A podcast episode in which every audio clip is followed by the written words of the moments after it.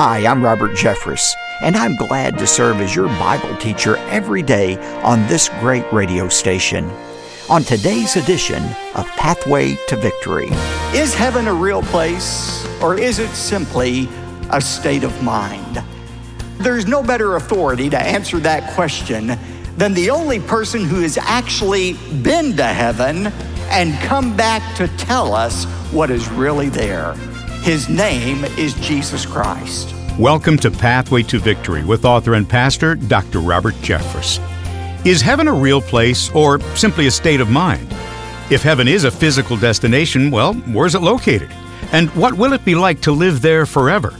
Today on Pathway to Victory, Dr. Robert Jeffress turns to passages in both the Old and New Testaments to discover what God's Word says about our eternal home. Now, here's our Bible teacher to introduce today's message. Dr. Jeffress? Thanks, David, and welcome again to Pathway to Victory. In our sophisticated times, many agnostics believe that heaven is nothing more than a figment of our imagination. Heaven, they say, is concocted by naive religious people who want to believe there's life beyond the grave. Well, those of us who believe what the Bible teaches have not been helped by overzealous artists who have conjured up fictional images of heaven. We've seen the cartoonish angels floating across fluffy clouds, shooting love arrows at one another. Frankly, they've done a disservice to those of us who understand what the Bible really says. Today, I'm presenting a message that answers the question Is heaven a real place? And along those lines, I've written a best selling gift book that's designed to instill you with hope and anticipation. I've titled it Encouragement from a Place Called Heaven. In addition to igniting your excitement about your eternal destiny, my book will soundly debunk the silly myths and images that do little more than confuse people. Plus, with inspiring scripture, breathtaking photos, and words of wisdom, this beautiful gift book is perfect for anyone going through stressful times, struggling with chronic illness, or grieving the loss of a loved one. When you give a generous gift to support the ministry of Pathway to Victory, I'll make sure you're among the first to receive a padded hardcover copy of Encouragement from a Place Called Heaven. I'll say more about this exclusive opportunity later on. But right now, I'd like to begin message number two in our series. Today, we're answering the relevant question Is heaven a real place? One morning in early 1971, famed Beatle John Lennon sat down at his Steinway piano and composed the anthem of the age. It was entitled imagine. And in the song, Lennon imagined what if there were no heaven or hell? Of course, as some people pointing out, just because an atheist imagines that heaven is not real doesn't mean it isn't real. True enough. But it's also true that just because Christians imagine heaven is real doesn't make it so either. Is heaven simply a figment of our imagination meant to dull the pain of a horrible existence? Or is heaven a real place? Instead of turning to men and women to answer that question, the most reliable piece of evidence about the reality of heaven comes from the Bible, the book that Christians believe is God's inspired word.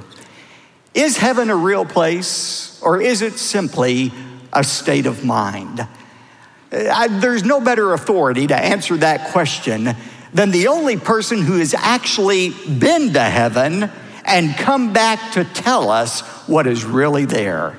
His name is Jesus Christ. And as we answer this question today about heaven, is heaven a real place or a state of mind?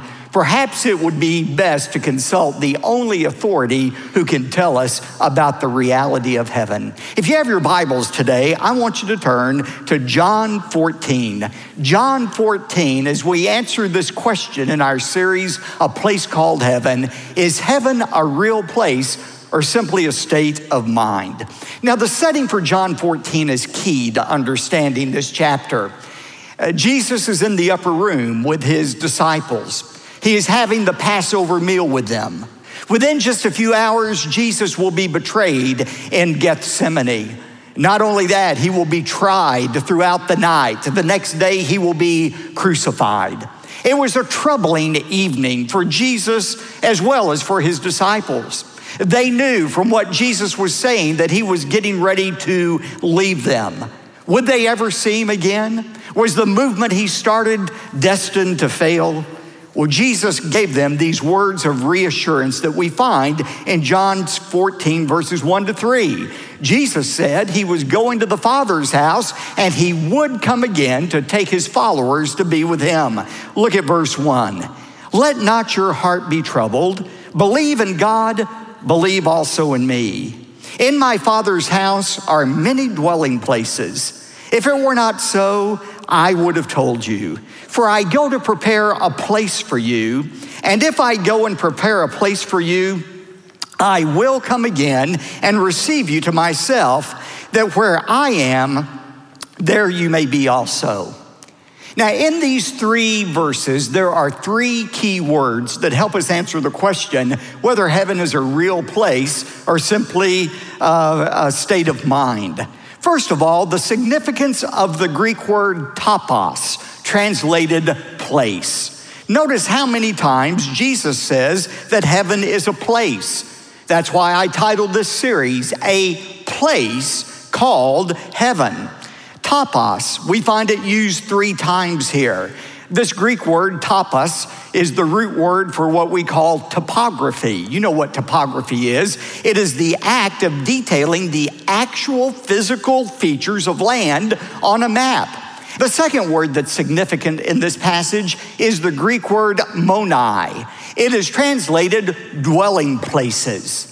In my father's house are many dwelling places. That's what he says. If it were not so, I would have told you, for I go to prepare a place for you. This word monai, dwelling places, means a habitat, a lodging, a domicile. Uh, when our uh, girls were little and old enough to have their own rooms, they had their own bedroom and they were allowed to decorate it any way they wanted to with the colors and the things that they wanted in their room. That room was specifically tailor made for their tastes. It's interesting that he uses that word here. In my father's house are many dwelling places. As we're going to see in a few moments, God planned your future home with you in mind. There's a dwelling place. This isn't a state of mind, it's a real place that is designed for us. And then, thirdly, the significance of the word prepare. I go to prepare a place for you. Where is Jesus right now? He is in heaven preparing our future home, that place called heaven. Now, again, if heaven is just a state of mind, no work is necessary, is it? But Jesus is right now overseeing the largest construction project in human history. It is a real place. Now, I want you to turn over from John to Acts, to the passage we read a little earlier. Acts chapter 1, verses 9 to 11, that should answer forever this question whether heaven is an actual geographical location. Remember, after Jesus was raised from the dead, uh, after his crucifixion, he spent 40 days on the earth in his new resurrected body, but then came the time for him to fulfill his promise to the disciples and go to heaven to be with his Father. Look at Acts 1, verses 9 through 11. And he, Jesus, was lifted up while they, that is, the disciples, were looking on, and a cloud received him out of their sight. And as they were gazing intently into the sky while he was departing, behold, two men in white clothing stood before them. And they also said, Men of Galilee, why do you stand looking into the sky? This Jesus, who has been taken up from you into heaven, will come in just the same way as you have watched him go into heaven. Many of us have stood on this very site, the Mount of Olives. It is an actual geographical location overlooking the city of Jerusalem.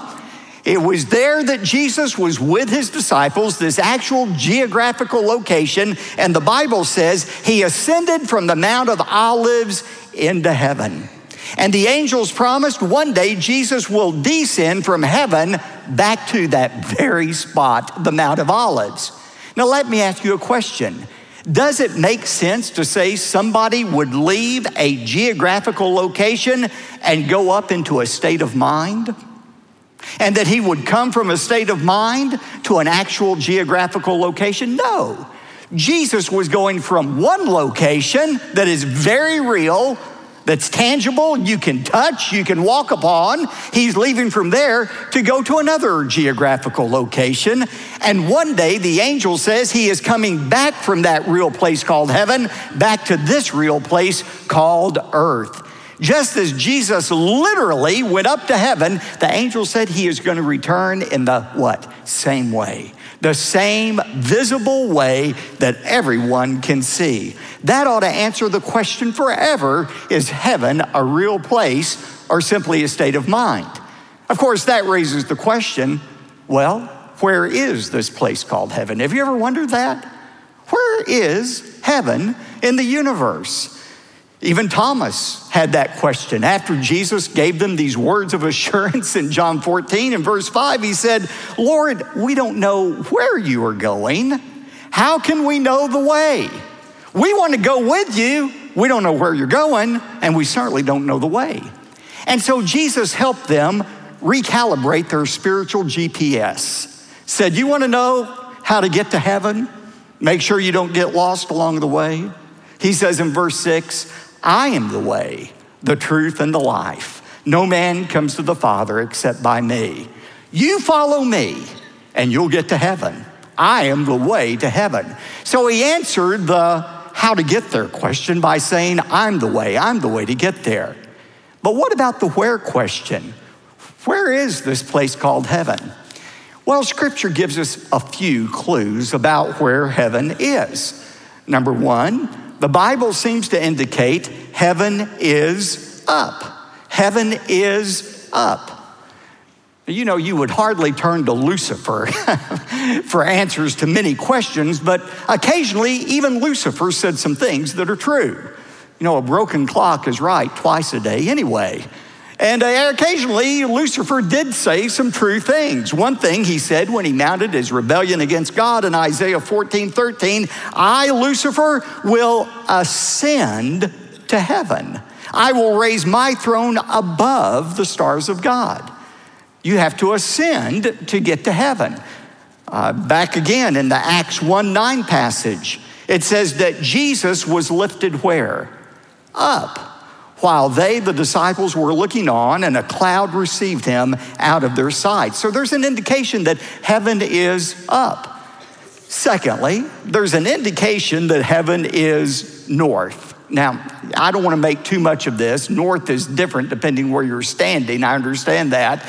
But there's some indication that heaven is north. Again, going back to Satan's words in Isaiah 14 13, I, Lucifer, will sit on the mount of the assembly in the recesses of the north. Job said in Job 37 22, out of the north comes golden splendor, around God is awesome majesty. Heaven is upward. In some ways, heaven is north. But the question I'm asked a lot of times is well, is heaven in a time, space, location like the world in which we live? Is it an actual place that is just gazillions of miles away? Or could it be that heaven exists in another dimension that we can't see right now? Is there another dimension to this world? Well, to answer that question, it is important to distinguish between the present heaven and the future heaven. This will never make sense to you, any teaching about heaven, until you understand the difference between the present heaven, that is the heaven that exists now, and the future heaven. Let me talk for a moment about the present heaven. In Scripture, the Bible says there are three different heavens that exist right now. The first heaven is the earth's atmosphere. It's the air we breathe. It's the realm in which birds and jet airplanes fly. It is the earth's atmosphere. The second heaven is outer space, where the moon and the stars and the planets are. Outer space. That's the second heaven. But the third heaven is the abode of God. It is where God is. It is this uh, third heaven, 2 Corinthians 12, into which Paul uh, made a brief visit. We're going to talk about that next week as we answer the question Have some people already visited heaven? What do you make of all these books about people who have died, had a brief tour of heaven, come back, and wrote a best selling book? How do, you, how do you explain that? We're going to talk about that next time. But Paul went up, it says, 2 Corinthians 12 4, into the third heaven where God is. By the way, it's this third heaven that you and I go to when we die. 2 Corinthians 5 8 says to be absent from the body is to be at home with the Lord. It is where Jesus is. It's where uh, God the Father sits. It's the place that we go when we die. But that place we go to, the abode of God, is only our temporary destination. We are not going to spend eternity up there. It is a temporary place that we go to right now, not our eternal place. To be absent from the body is to be present with the Lord. Because the fact is, there is a present heaven right now, but there is also a future heaven that is under construction. Some people call this future heaven the fourth heaven. It is that project, that construction project that Jesus is working on right now, where God is, but it's not going to remain up there. Revelation 21, verses 1 and 2 says that that future heaven that's being constructed right now is going to come down and it is going to reside on a newly created earth. Turn over to Revelation chapter 21, verses 1 and 2. This is what John saw.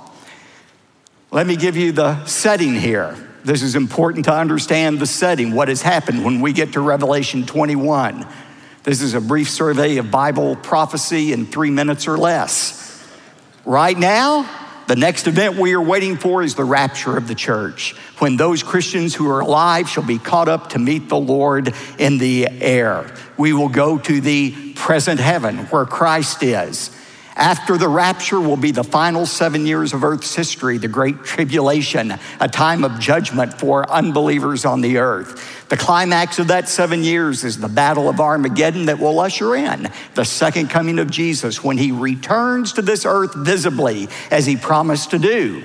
When he comes to earth, he will reign for a thousand years, not on a new earth, but on a renovated earth. It will be this present earth with some improvements made to it, but it's not the new earth, it is a renovated earth. He will reign here for a thousand years. After the thousand years are ended at the end of Revelation chapter 20, the Bible says everything is going to be destroyed, as we'll see in a moment. And then we come to Revelation 21, verses 1 and 2. John says, And I saw a new heaven.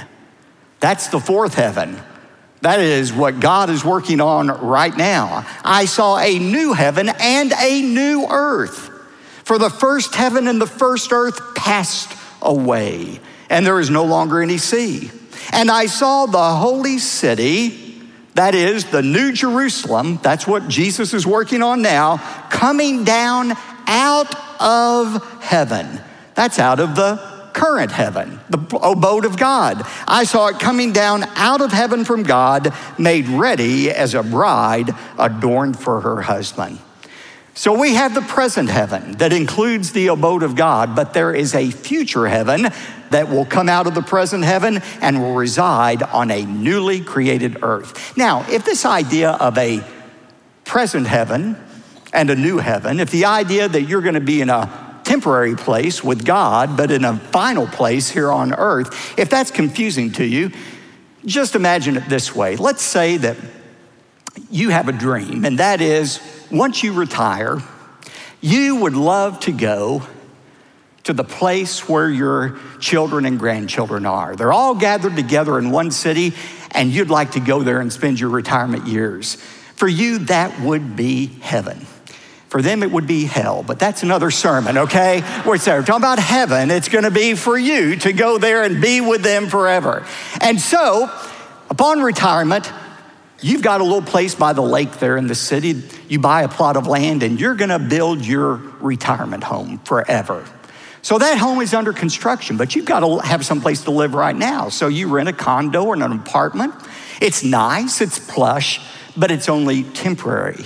While you're living there and enjoying the time with your family, you're, looking forward to that permanent home that is under construction. It's the same for us as Christians. When we die, not that we retire, but we go immediately into the presence of Jesus Christ. We are with our loved ones in heaven. It is a great time, but it's not our permanent destination.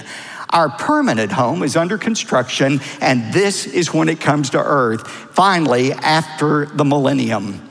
Now, let's look at some characteristics of our future permanent home, this place called heaven. And all of this comes from Revelation 21 and 22. I want you to jot down these characteristics of our permanent home, that future place called heaven. First of all, it will be new. It will be new. Look at verse 1 of Revelation 21. And I saw a new heaven and a new earth, for the first heaven and the first earth passed away, and there is no longer any sea.